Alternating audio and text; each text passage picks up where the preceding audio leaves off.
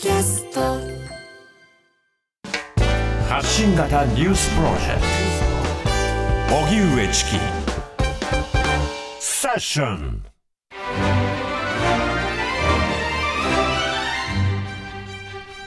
ここからは Weekly English Journal。キニマンス塚本ニキさんが海外ニュースから気になる英語をピックアップ。リスナーの皆さんと一緒に英語を学んでいこうというコーナーです、はい、ニキさんよろしくお願いします。はい、どうもよろしくお願いします。ははい。い、えー早速なんですけれど、うん。お二人はヒューマンライツウォッチという団体をご存知でしょうか？はい、はい。存じ上げております、はい。国際的なね人権団体、うん。まあとても有名なうちの一つなんですけれど、日本にもありますよね。そうなんですよ。とうん。東京にもね支部があるんですけれど、35年以上世界的に活動を続けている人権 NGO でして、まあ世界各地で起きている人権侵害の実態をうん。綿密に調べ、加害者の責任を追及する世論を作り出すアドボカシー、まあ政策定義なども行っていまして、はい。でね、あのさっきもあのおっしゃったようにその2009年に東京オフィスが開設され、まあ、それ以降日本国内でも、えー少しずつ人権問題の関心がねうん。高まってるんじゃないかなって私は思うんですが、はい。そんなヒューマン・ライツ・ウォッチが先週ニューヨークの国連本部で記者会見を開きました。うん。これあの世界100以上の国と地域の人権状況をですね毎年人権年間というものにまとめてるんですけれど、はい。まあ、今年も、えー人権年間2024という、えーまあ、そのものの発表の、えー記者会見がありまして。うん。でまああのまあ一言でもうあらあ表すと2023年1年間人権の抑圧や紛争地の残虐行為などで人々の権利が脅かされた恐ろしい1年だったうん。という、えー表現をしていました。とにかくひどかった。うん、A に。formidable year と言ってたんですけれど、うん。まあ、あのミャンマーやウクライナ、ガザなどの、えーまあ、起きているその軍事弾圧、人道状況、戦争犯罪などに言及した上で多くの国の政府が例えばハマスを非難してハマスの戦争犯罪テロ行為をは非難したけれどイスラエルがこうした重大な人権侵害を非難した国ははるかに少なかったうん。というようなことなどを、ね、えー指摘していまして、うんうん。えーさらに言えば、えー去年インドやフィリピンベトナムの首脳たちがアメリカやフランスを訪問した際にそのアメリカフランス側は、えーそれらの国で起きている人権問題について、えー特に言及しなかった、うん中とも言わなかった中中そうこれですね英語で言うと There was barely a squeak about the significant human rights issues in those countries、うん barely a squeak スクイークスクイークというのはですね、うん。ネズミの鳴き声、はチューチューをスクイークスクイークって言うんですけれど、うん。チューとも言わなかったというのは、はあつまり何も言わなかった。うん。There was barely a squeak. これはあの記者会見での発言ですのでね、ちょっとこう、まあ、あの、砕けたよう、まあ、その報告書ではなく、記者会見での、ん。えーことなんですけれど、例えばですね、あの、まあ、あの、親が子供に、ちょっと黙ってて、ちょっと30分ちょっと静かにしてって時に、I don't want to hear a squeak out from you. うん。って言ったりします。ネズミのチューの声も出すな、うん。っていう感じで使うので、うん。まあ、そのアメリカやフランスの政府はインド、フィリピン、ベトナムの首脳たちを、まあ、その歓迎したときにお宅の国の、えー人権問題っていうことを言わなかった。っていうことをうん。ヒューマン・ライツ・ウォッチは、まあ、指摘したんですね。スルーしたよねっていう。そうそう、スルーしたよねね、あんたらっていう。で、まあ、今回のこのね、あのー世界人,、えー人権年間について、ニュース、私が調べたところ、あんまり日本メディアは報道してないようで、うんえー NHK と日経エイジア、まあね、取り上げていましたので、はいはい今回は日経エイジアの記事から、えーこちらのフレーズをピックアップしました。The International Rights Group Human Rights Watch called out the world's democracies for employing selective outrage and transactional diplomacy. はい、今日はねこの文章からいくつか私がおこれ面白いなと思ったフレーズをピックアップしたいと思います。はいはい、じゃあまあ最初からいきますね。The International Rights Group Human Rights Watch、えー国際的な人権団体 Human Rights Watch は called out the world's democracies この called out というフレーズは、ん。ここね5年ぐらい特によく聞くようになったフレーズでして、はい。まあ、call out もともとはもうそのまんまの直訳で大きな声を出す、ん。誰かを呼び出す、あの call out my name とかね、私の名前を呼んでって感じで、まあ、普通に使われる言葉なんですけれど最近は市民運動の場で、えーまあ、批判するもしくはその公の場で問題行為や発言を、えー追及するうん。責任を求め、え説明を求めるっていうふうに call out っていうフレーズが最近よく聞かれるようになりました。うんうん。うん。そのまあ、例えばその、まあ、パワハラだったりセクハラだったり、こう加害問題加害え行為があった、えー権力者のその責任追及をするときに、うん。We are calling them out うんで、うんよく使うように。彼らを追及するんだ。そうそうそう。そう。だからただ批判ではなくて、あのみんなの前で批判する、うん。でまあ、これをねその、まあ、一部こう、まあ、キャンセルカルチャーの、えーまあ、何やらだっていう声もありますけれど内容によるけどね。そうなんですよね、だから本当にもう責任追及をする批判として call out という言葉が、えーあります。うん。で、まあ、そのヒューマン・ライツ・ウォッチは、えー世界各地の democracies、まあ、民主主義国家をコールアウトした、うん for employing selective outrage. この selective outrage 面白い表現だなと思ったんですけれど、はい。まず selective というのは、うん。セレクトショップってありますよね、うん。セレクトセレクティブっていうのは厳選的とか襟好みするっていう。だから本当にこうどれにしようかなうーんこれっていうぐらいすごく意識して、うん。えー手気をつけて選ぶという意味があります、はいはい。例えばこのクラブは会員を厳選するから誰でも入れる場所じゃないんだよっていう時に This is a very selective club. Not anybody can become a member 対入れなそう。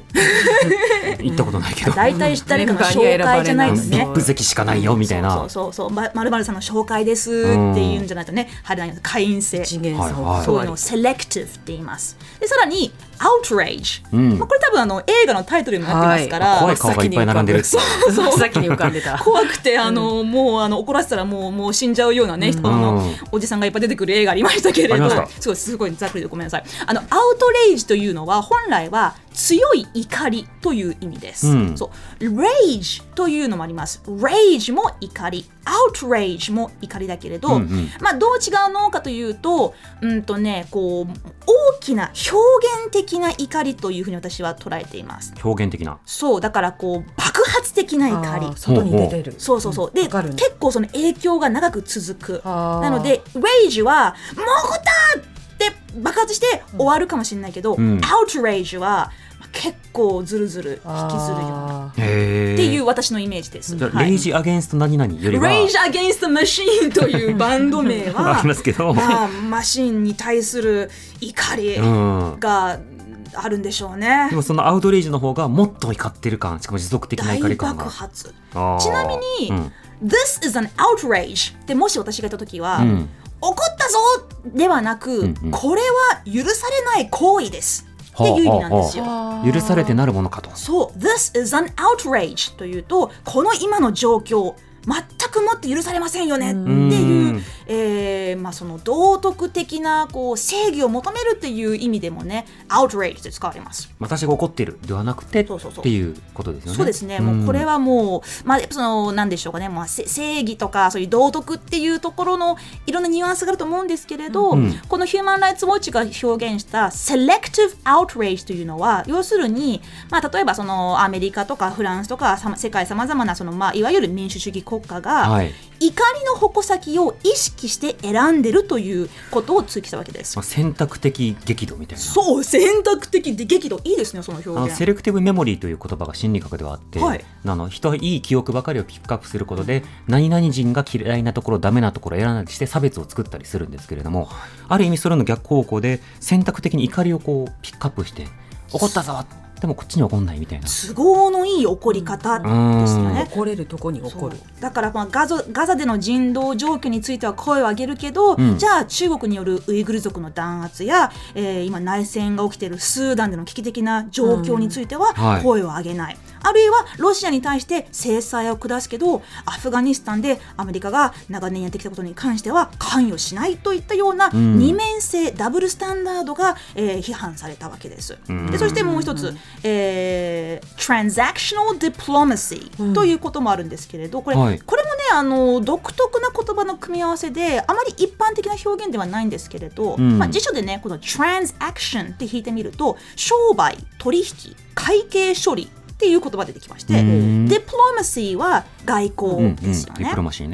でこのあのヒューマン・ライツ・ウォッチの報告書を読んでみますとこの Transactional Diplomacy は、まあ、短期的な貿易関係または安全保障などのために人権の理念に基づく長期的な関係性をないがしろにするほうほう。各国政府。つまり、まあ、自分たちの,、うん。そのまあ、損得を優先したうん。外交、Transactional Diplomacy が批判されています。本当だったら人権の理念に基づいて、えーもっとなんていうかその正しいことは正しい、悪いことは悪いと言えるような外交が望ましいのにいやでもこの国と仲良くした方がうちの国にとっても利益があるし、うん。うん。この国を殺したらちょっといろいろ大変だしっていうところでいやいやあんたたちちょっとこの Selective Outrage and Transactional Diplomacy は批判するべきですよねというヒューマン・ライツ・ウォッチ、結構強いあの堂々としたね発言が多かった記者会見だったなという、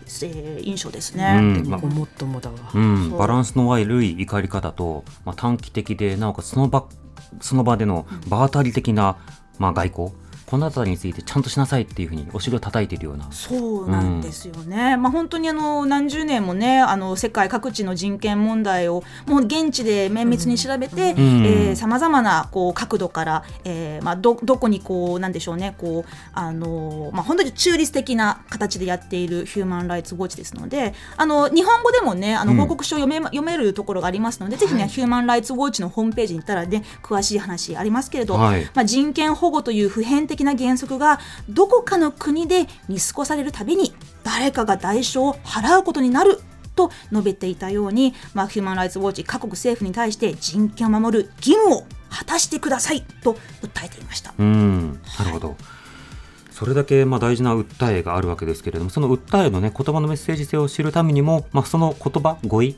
の単語がどの単語じゃなくてどの単語を使われているのかそれだけ重いことなんだっていうことをまあ知るということもすごく意義のあることですよね。その言葉をあえて選んでるんだっていう英語でのね、うんその意図を知るとまたなんか文脈変わってきますよね引き取る我々のね。ねやっぱりこうどうしてもねこうあの人権団体が、えー去年は人権的に大変な恐ろしい一年でしたっていうだけのニュースと、まあ、こういう言葉を使って、うんこういう、えーまあ、温度で、批判したっていう。